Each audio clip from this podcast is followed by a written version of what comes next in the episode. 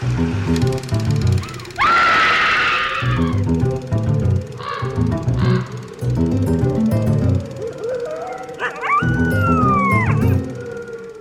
and welcome to Scream Scene, the horror movie podcast where we watch every horror movie ever made in chronological order and then we rank them from best to worst. My name's Sarah.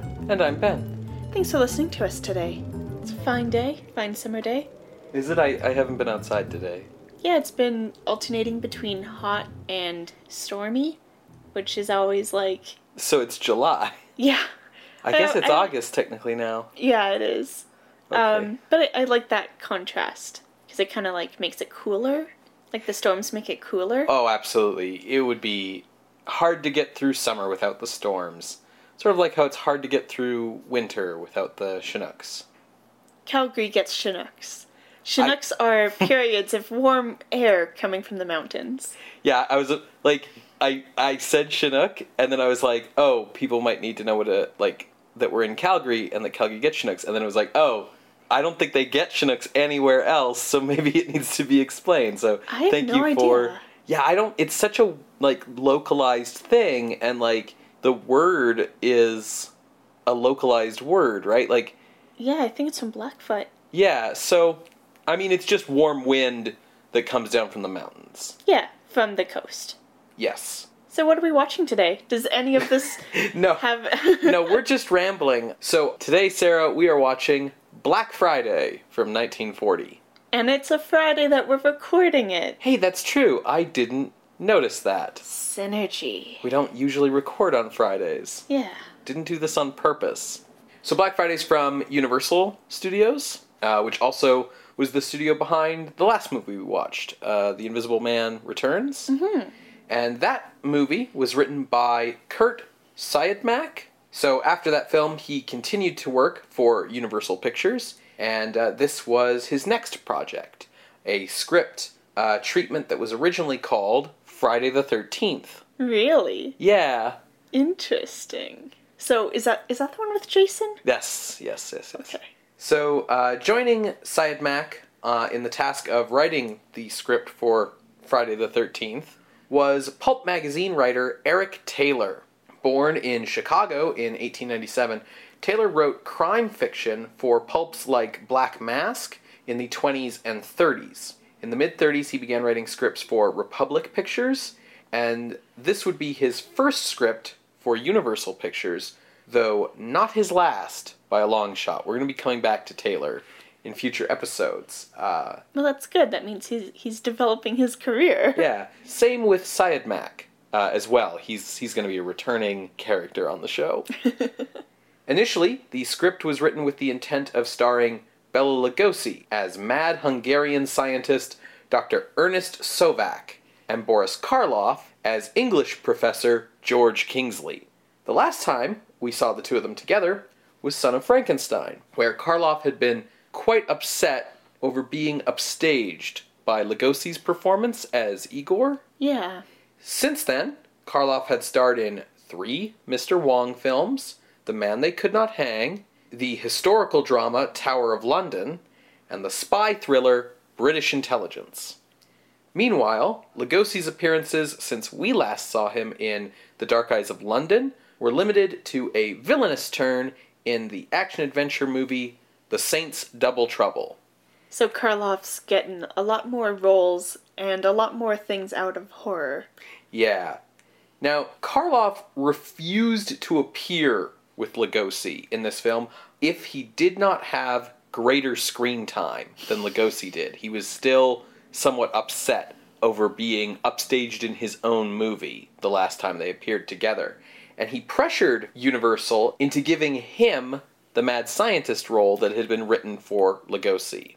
Yeah, how is how is Karloff supposed to play a Hungarian? I mean, that I guess that's acting, but like, okay, okay, I'll let you tell the story. Now, instead of switching Lugosi over to Karloff's part, he was actually bumped down to a minor role as an American gangster uh, who has no scenes with Karloff. Okay. Despite this, Lugosi retained second billing and a prominent position on the movie's poster. a prime example of a studio valuing Lugosi for advertising purposes more than for his acting.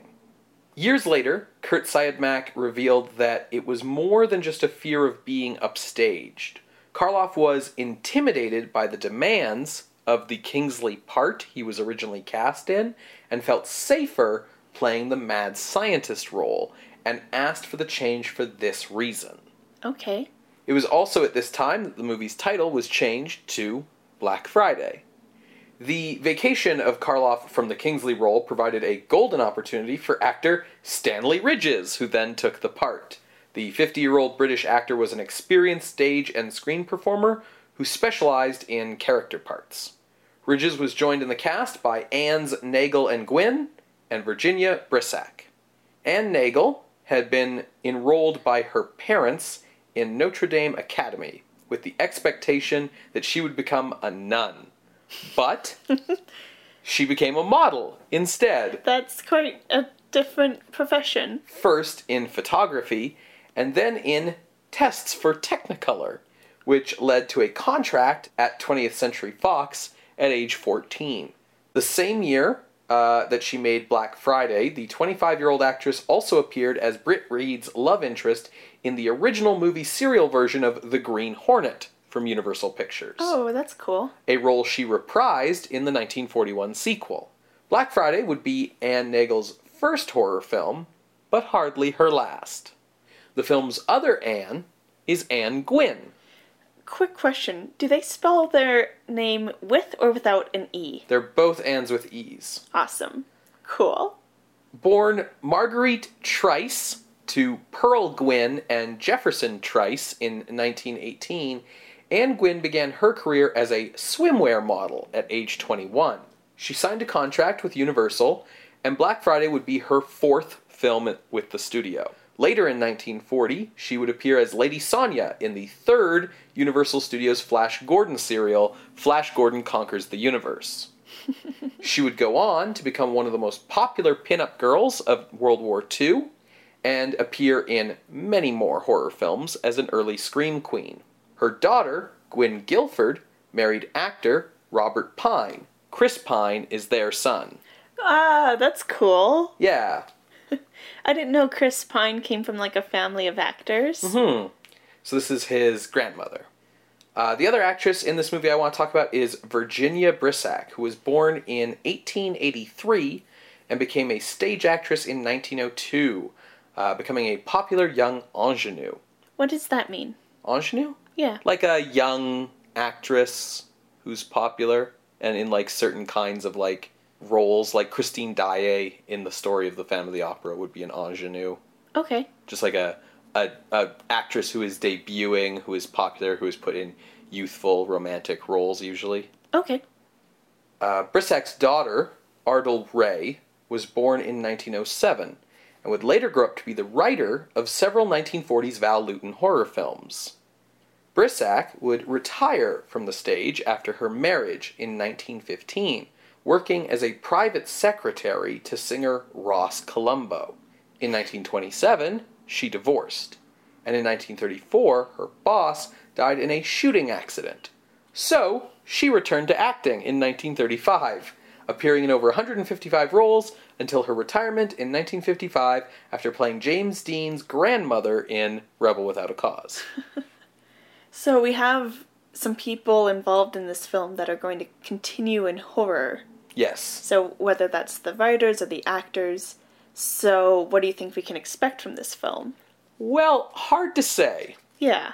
It's interesting to have the mix of Kurt Siodmak, who has already written a horror film at this point, and uh, the other writer, Eric Taylor, Who's pulp. up cr- and specifically a crime pulp uh, writer. Mm-hmm. Now, Black Friday was directed by Arthur Lubin. Born Arthur Lubowski to Polish immigrants in 1898, he was actually an acclaimed stage actor in the 1920s, uh, but began leaning into directing towards the end of that decade. He once said he believed that every good director should have a period of their career where they're an actor so that they can actually understand how to direct their actors, and he felt that too many directors were ex writers who knew how they wanted the scene to play out, but no idea how to communicate that to an actor. In Hollywood, he initially worked for Paramount, followed by stints at Monogram and Republic, before signing with Universal in 1936. Black Friday was still relatively early in Lubin's film career. He would achieve his greatest successes later when he directed the first five Abbott and Costello films. Oh, does At- he direct the Abbott and Costello meet? Frankenstein? Frankenstein No, that or- was that was much later. Okay, Um, okay. Also later in his career, he was the first director to sign Clint Eastwood to a role uh, in the 1950s, and even later than that, he was the creator of the 1960s sitcom Mr. Ed. That's the one with the talking horse. I have no idea what you're talking about. Okay, well, older listeners probably will. Lubin brought Black Friday in $5,000 under budget and on schedule, uh, costing the studio only $125,750 after a three week shoot, despite Karloff insisting on only working eight hour days. The film was released on February 29th, 1940. So demanding, only eight hour days. Yeah, I mean, this was a whole thing with Karloff being, you know, an early proponent of the Screen Actors Guild and fighting for all of these union concepts of like safe work hours and breaks and things like that, um, which have not really survived because there's a continual mentality in the film industry, film and television industries, that like 12 to 16 hour days are like a must for that industry to remain profitable, I guess, because of equipment rental costs and a bunch of economic stuff that I don't really need to go into at this time. Sure, no worries. So, how can we watch this film? Well, it is currently available on the Bela Lugosi DVD collection from Universal Home Video, so that is how we're seeing it. Despite him playing a lesser role. Yeah, I think it's like just because that way they could have all of Lugosi's Universal movies that were not Dracula or Frankenstein or one of the other monster franchises sort of on one collection. Okay. And then have like separate Boris Karloff sets for the movies that he didn't appear with Lugosi in. I don't know, but it is a little weird. Yeah. Okay, well, you don't have to sleep on the sidewalk anymore. The store is opening. We got those screaming deals ready for you to see Black Friday. I had no idea where you were going with that for a second. You're going to hear a brief musical break, and then when we come back, we will discuss Black Friday from 1940. See you on the other side, everyone.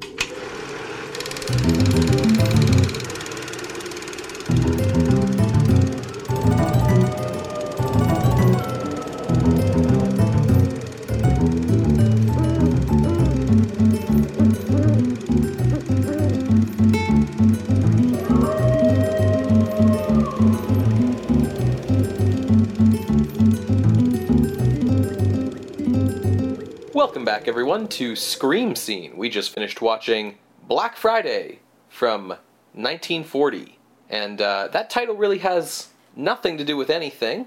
The original Friday the 13th title is just when the movie starts, it's on a Friday the 13th, like when the inciting incident happens, I mean to say. Yeah.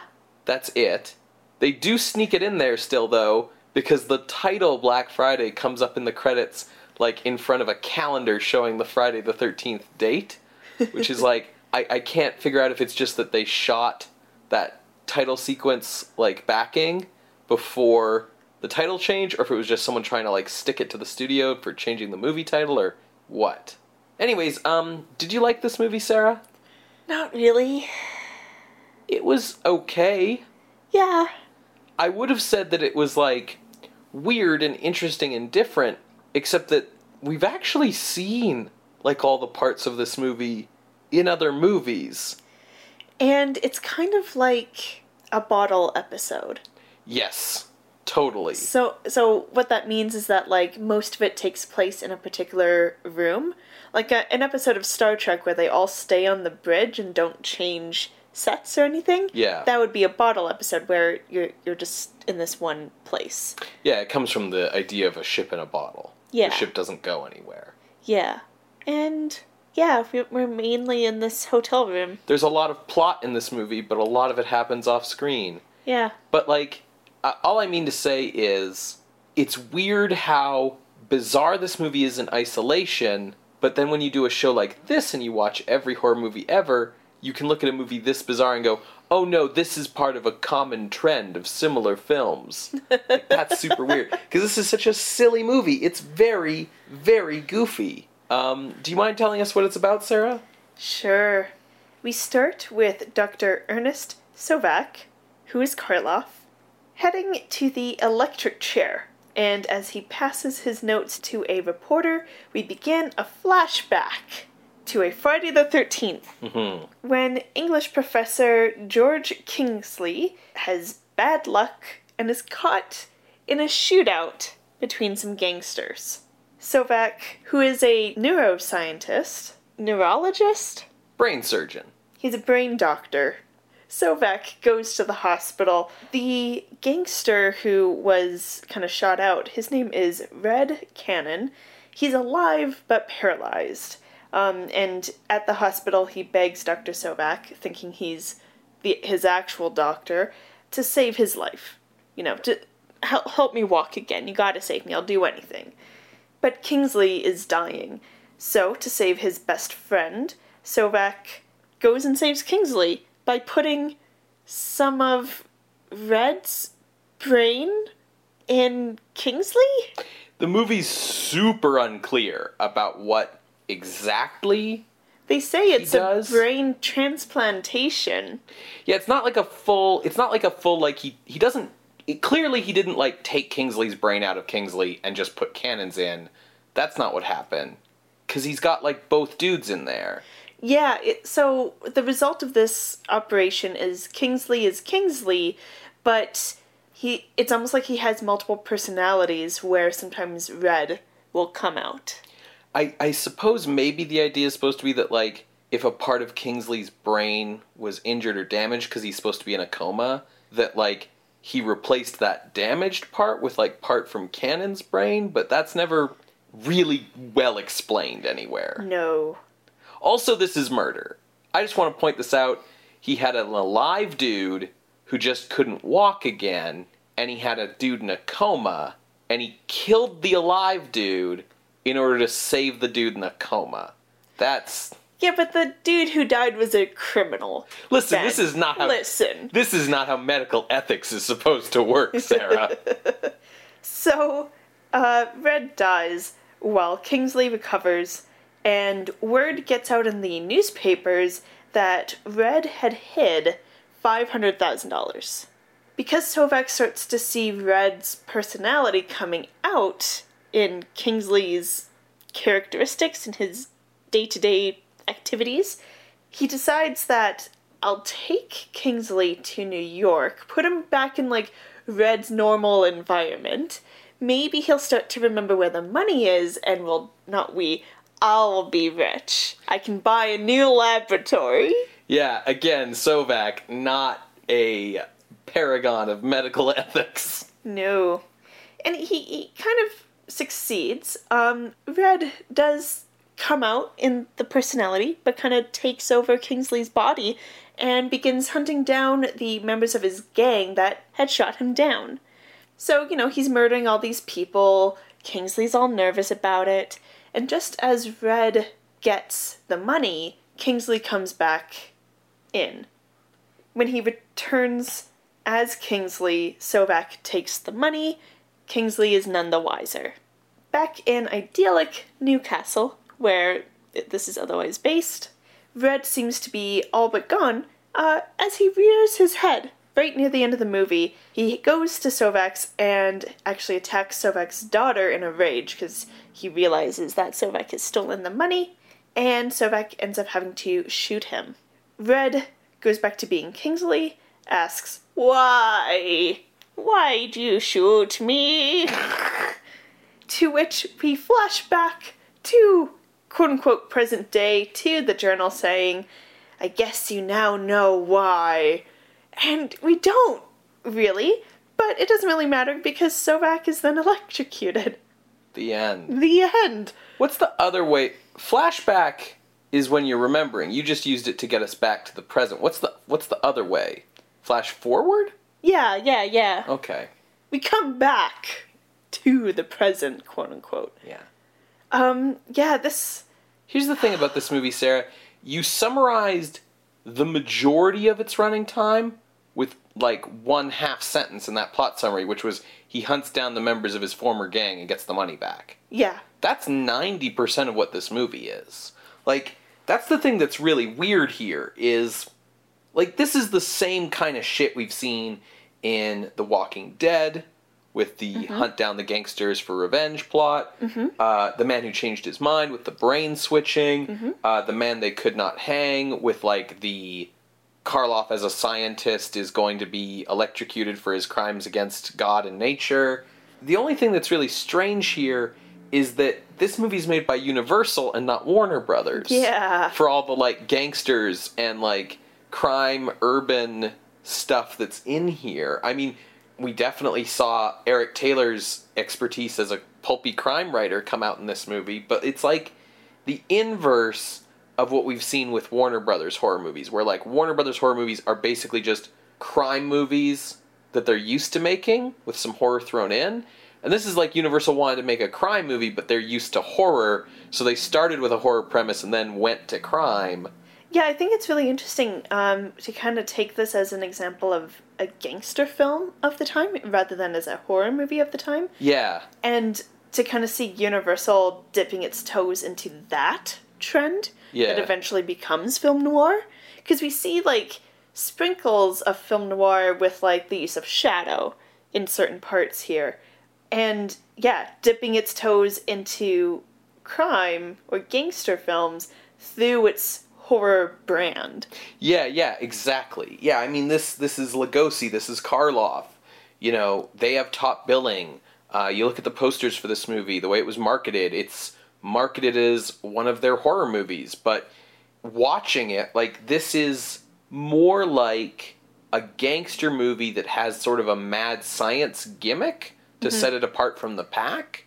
But otherwise, like the stuff about Cannon coming back could have been the plot of any gangster movie. Like all you would do is you just substitute in the idea that like he died and got returned to life by mad science with like he got sent to prison and now he's escaped. Yeah, Right, or but like got plastic surgery or something. Yeah, or- but it's the same idea of like my gang betrayed me and now I'm back to get them and like oh here's my old flame like my girlfriend who like left me for someone else in the mob and I'm going to get revenge on her and like him tracking these people down and every time he confronts them them being like like nah I didn't betray you like I swear and like it's it's very standard like you're just taking one part of that kind of movie and subbing in some mad science instead of some other more mundane way for him to be coming back to get revenge on his gang. Yeah.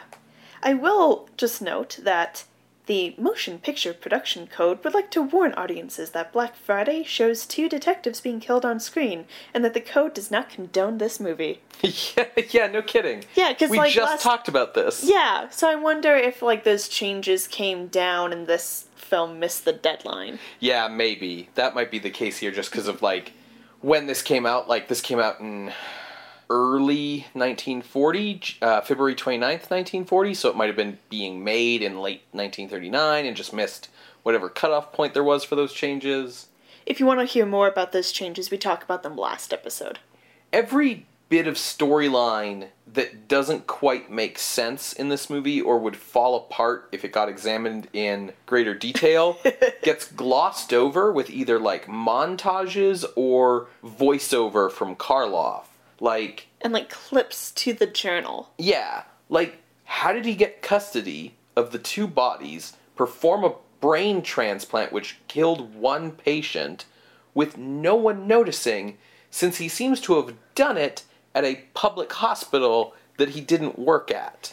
I mean, he didn't technically get custody because his his daughter brings up that you didn't have permission to do any surgery. Right, but like, what did he do? Like, wheel the two bodies into an operating room, perform a surgery all by himself of like brains transplantation without anyone else in this hospital knowing? And then when Red Cannon, like the body of Red Cannon, died, like some cops come looking around later just to be like, "Hey, this is Red Cannon," and they ask Karloff like, "What happened?" He's like, "Oh yeah, he he had a broken spine and he died from complications or whatever." But like did no one go, oh, that's weird. This patient that was alive yesterday and totally fine, other than paralysis, is dead now. Let's do an autopsy. Oh, that's weird. He's got like he Half was his brain is yeah. gone. He you know his head was shaved so that he, someone could do brain surgery, and now there's like stitching there, and oh look, like a big portion of his gray matter's missing. Like it makes no sense that he got away with this, but we don't actually really see that whole process. It's just like a paragraph in the journal so that we can move on to the next thing. You know, like we said earlier, the actual nature of the brain transplant is left totally vague so that it can basically be this Jekyll Hyde multiple personality. He goes to bed as one guy, wakes up as the other Yeah. kind of thing. it's either like a montage or like an ellipsis where like we cut to the journal explaining a thing to like paraphrase what happened during that time and then we cut back to like the hotel room or something. Even when it's not the journal, it'll be these like quick edits of you know like the surgery itself is like five shots in quick edits or like these Batman 66 style like spinning like da la la la la and then we're at like the next scene yeah and like of like newspapers coming in and out. Yeah yeah or or you know um uh Cannon's like reign of terror getting after his gang is like a quick series of you know shadowy shots so that we don't have to do like whole big elaborate scenes. And it it just bothers me because that kind of storytelling i feel like they're trying to do some lamp shading. Yeah. Like we don't want to show this we don't want to go over budget we don't want to go over time this is too complicated or we just don't want you to think about it so we'll just quickly gloss over it. And it feels like it's shortchanging the story. Oh absolutely. Um, and it honestly feels a little lazy Yeah, all the most interesting parts of the story happen off screen, mm-hmm. right? This would be like a version of Gone with the Wind, where someone just like came into a room and was like, wow, they just burned down Atlanta. It really sure was something. You ought to have seen it. Well, newspaper spinning into your face Atlanta burned down. Okay, on Yeah. to the next thing. and then frankly my dear i don't give a damn Yeah, right. like what what happened i think the other reason why this kind of storytelling bothers me and i should say that like it's not so much use of ellipsis or montage is bad it's just that this film uses it so often and in such a lazy way to kind of cut corners It's a that- crutch. yeah it's a crutch but it also is antithetical to horror Oh, for sure. because um, now listeners if, if you've watched nanette with hannah gadsby um, she has this part where she talks about comedy and jokes being tension and release setup and then punchline with comedy you have that release with laughter with horror you have that release with a scream Yeah, but it's the same setup. Exactly. And in this film, you don't get a release with a scream, you don't even get it with a laugh. Instead, you get it with a bit of a fart noise because it's just dot dot dot next scene. Yeah, it's it's very much It just is so flat. Yeah, it's it's it's a it's a horror story with all the bits that might be horrific just kind of alluded to, right? And I can't even call this a thriller No. i- in the way that like gangster movies are often seen as thrillers or pulp thriller, that kind of thing. I can't even call it that because the thrill gets just thrown out the window because of the dot dot dot next scene. Yeah, it's it's a big structural problem in the movie. And there's one other huge structural problem in the movie that that I hate as well, mm-hmm. which is the ending slash beginning. Why is he being electrocuted? Okay, okay. No, that makes sense to me. But what what makes what makes it frustrating? Okay, so it's a it's a um, a flashback structure, right? There's a framing narrative, right?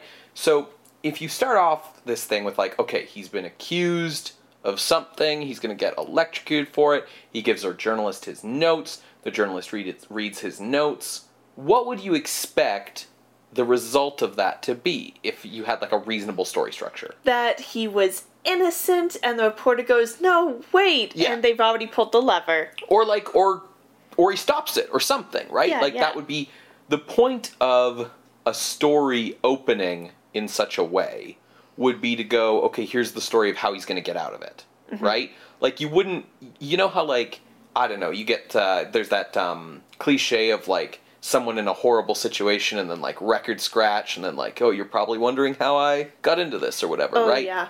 You know, if you had that where you open, you know, in medias res on, I don't know, Batman about to be eaten by like a killer shark, and then you flash back to show how he got there. If you just then came back to him and the killer shark and the shark ate him, Yeah. what the fuck do I care about how we got here then? Right? Yeah. Like like so in this movie, the thing that frustrated me was what he's getting electrocuted for is he shot George Kingsley. He shot and killed George Kingsley. But And it the- was in like self defense of his daughter. Right, right, right, right. But you none of that would make sense if you didn't know that he put fucking Red Cannon's brain in him. So that's seemingly the whole point of why he would give his notes to the journalist is to be like, see, it's all explained. I fucking put a criminal's brain in my best friend's body. And then yeah, you would think that then the ending would be the reporter going, No wait, he's actually innocent. He didn't kill George Kingsley, he killed Red Cannon or whatever. But he doesn't. The reporter just kind of looks at the book, goes, huh, and then they just like kill him, and then that's the end. And I feel like the reason why that is is because of course it's a code film, and Sovac, you know, violated the laws of God and nature, so he has to die. Mm-hmm. But if Sovac has to die, then why do we have a structure that tells us at the start of the movie he's going to die? The only reason to say at the start of a movie this guy's gonna die is so that you can subvert it at the end by getting him out of it. Otherwise, you just Or have like a Greek tragedy kind Right. of feeling where there's no way out of this. Yeah, but there's none of that either. It's not that Sovac had no way out and was inexorably bound to this fate by the hands of destiny. He was just an asshole who was like, oh, my best friend's dying. I guess I'll turn him into a criminal psychopath so I can get half a million bucks. Cool. Murder. It, it just is so weird because it's like it's it, it- it's like as if it shows us his execution at the start simply so it can say like hey this guy's gonna get his comeuppance. Like like almost as if it's reassuring the code. Like it's okay we're killing him off. Yeah. that's why we're following him.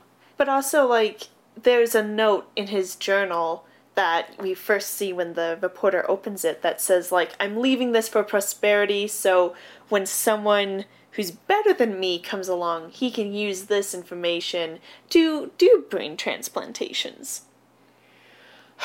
his whole character like Sovac's whole character doesn't make sense to me Yeah. because like who is this guy where he lives in a small town in like upstate New York and is best friends with like a quiet old English professor who has like a doting wife and like he himself has this like innocent college age daughter but like his first thought after this accident is like I'm to murder this criminal and put his brain in my friend so that I can get half a million dollars so I can keep doing my crazy experiments and like we're to go to like New York and like do crazy nonsense. Like who is Sovac that he's he's both of these people that I feel like maybe it's supposed to be some kind of like, oh, the tangled web we weave, because he only does the brain transplant to save his friend, and then he learns of the money, and then he starts to see that red is coming through. But so it- then it's like, oh well, then I can use that money. Like it, it's like obviously the film does not do it well because it it, it doesn't. because it doesn't show us the parts of the story where we see the connection like where we where we connect the dots right Yeah, yeah. we just go from Sovac Kingsley's best friend who like you know has tea with him on Sundays or whatever to Sovac crazy dude with an obs- like a weird scheme and and Karloff doesn't even play it well because I think Karloff's so in tune with playing like the like evil mad scientist part that he can't quite connect those two parts of who this character is. Totally. Um, Karloff feels like he's phoning it in. He for does. me. He Lugo- absolutely does. Yeah, Lugosi is just kind of mumbling and slurring through his role. So this is not an especially good entry for either of them. Yeah, Karloff is just doing sort of a tenable version of a shtick we've seen him do a few times already. And better. Yeah, he's just sleep- sleepwalking. Even if Lugosi wasn't mumbling, here's the thing. That's the first time we've even mentioned Lugosi. That's how unimportant he is to the story and to the plot. He's just one of the gangsters, and he's completely ill suited to that part too. He's wasted in it. He would have made, I think, a better Sovac. Like I think the role might have made more sense with Lugosi in it, and maybe throw in something about how he was disgraced back in Hungary, and that's why he had to come to America, and that's why proving his experiments is so important for him that he'd do all this crazy nonsense. But none of that's really here, so it doesn't work. The member of the cast who's the MVP is Stanley Ridges. Yeah, he does Kingsley and Red both very, very well. Um, in a way that feels like believable when he switches. I did. I still feel like everyone's reaction to him, like when they expect to see Kingsley and they see Red instead, everyone freaks out like he's a horrible monster. Like that was a bit overdone. I, I didn't really see why they'd be reacting that way. It'd be more like when you you go to see someone and he suddenly has like a whole new haircut Yeah. and isn't wearing his glasses. You'd be like, "Oh, did did you lose your glasses?" I do like that the transformation is subtle. They do it in such a way that like it might not literally be some sort of Jekyll Hyde physical thing. Yeah. It's just like a it's like a Superman to Clark Kent kind of transformation. Yeah, but everyone's reacting as if it's like a huge transformation. Sure, I just really like the way Ridges plays it. Like mm-hmm. he, it's it's it's a subtle change, but then they are still two completely distinct people. Like the change part is subtle, but the the two roles are totally different. But you can believe that they're trapped in this one body. Like he he is perfectly good as either guy. You know, like you Yeah. could have cast him as the kindly old professor in some weird small town comedy, or you could have cast him as the big gangster boss in a crime movie. And here he's doing both roles perfectly well. I would have really have loved to see Karloff do this. Yeah, apparently this is what Kurt Siodmak said was that like Karloff didn't think he could pull off the dual role and was like intimidated by doing that and just wanted to be the mad scientist and do what was safe. Which is strange to me because Karloff did 1935's The Black Room, Right. where it's kind of the same shtick. Yeah, he, and he did great. He not only did the evil twin and the good twin, he did the evil twin pretending to be the good twin. It was really good. Yeah. So I I don't know why he would suddenly feel that way unless like I mean it, I guess it's like 5 years later maybe his confidence got shaken because he had seen the horror genre fall and he didn't want to like jeopardize any kind of success he was currently having with a flop. Yeah, it might have been something where he was doing this string of mad scientist roles. He knew that was something he could do. It was getting him steady work. And if he did something riskier, yeah, what if it failed? Mm-hmm. Right? I think this movie should have been done the way it was originally intended to be done. Yeah. I don't think it would have worked if Lugosi had been Kingsley Cannon. No. But he's definitely not any better off as uh, Manta Ray or whatever he's playing. Uh, I kept hearing, I think it's Marnie, but I kept hearing Marley. So I kept thinking of a Christmas Carol. One of the gangsters' name is Frank Miller, which is just funny if you know the works of gangster obsessed comics creator Frank Miller. yeah. Um, I feel bad for Stanley Ridges because, you know, he's got third billing in this film after Karloff and Lugosi. Karloff and Lugosi's faces are on all the posters and advertising, but this is his movie. Like, the other guys are, you know, pretty useless in it. It's such a great moment when the first time you see Kingsley start talking with Cannon's voice, right? Because Cannon's got like a very like, yeah, I'm a gangster from New York. You're gonna get me some dough. Uh, whereas like Kingsley's voice is like, oh, oh, I don't know. Uh, New York is just so so scary and and loud. Uh, uh, uh, is it really five o'clock already? Oh, I forgot my hat. Like, it's it's such a great turnaround. Um, too bad the rest of the movie just kind of sucks. yeah. So, Ranking. is this a horror movie, Sarah? I don't think so. Is it just a crime movie with a mad science gimmick? I that's how I feel. Um I feel like it's even if you want to kind of see it within Universal's horror brand, Mhm. they're using it as like an attempt to do a gangster film.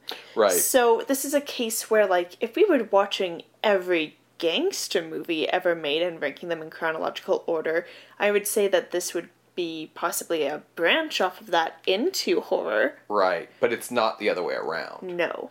Yeah, it's it's a weird gangster movie instead of a weird horror movie. Exactly. Yeah, I think I think you're totally right because we've had those kind of horror gangster movies that were still horror, right? Mm-hmm. We've had The Walking Dead, and that was clearly like, oh, this weird gangster horror hybrid that was still clearly a horror movie. Whereas this is a gangster horror hybrid that is just more firmly a gangster thing, right?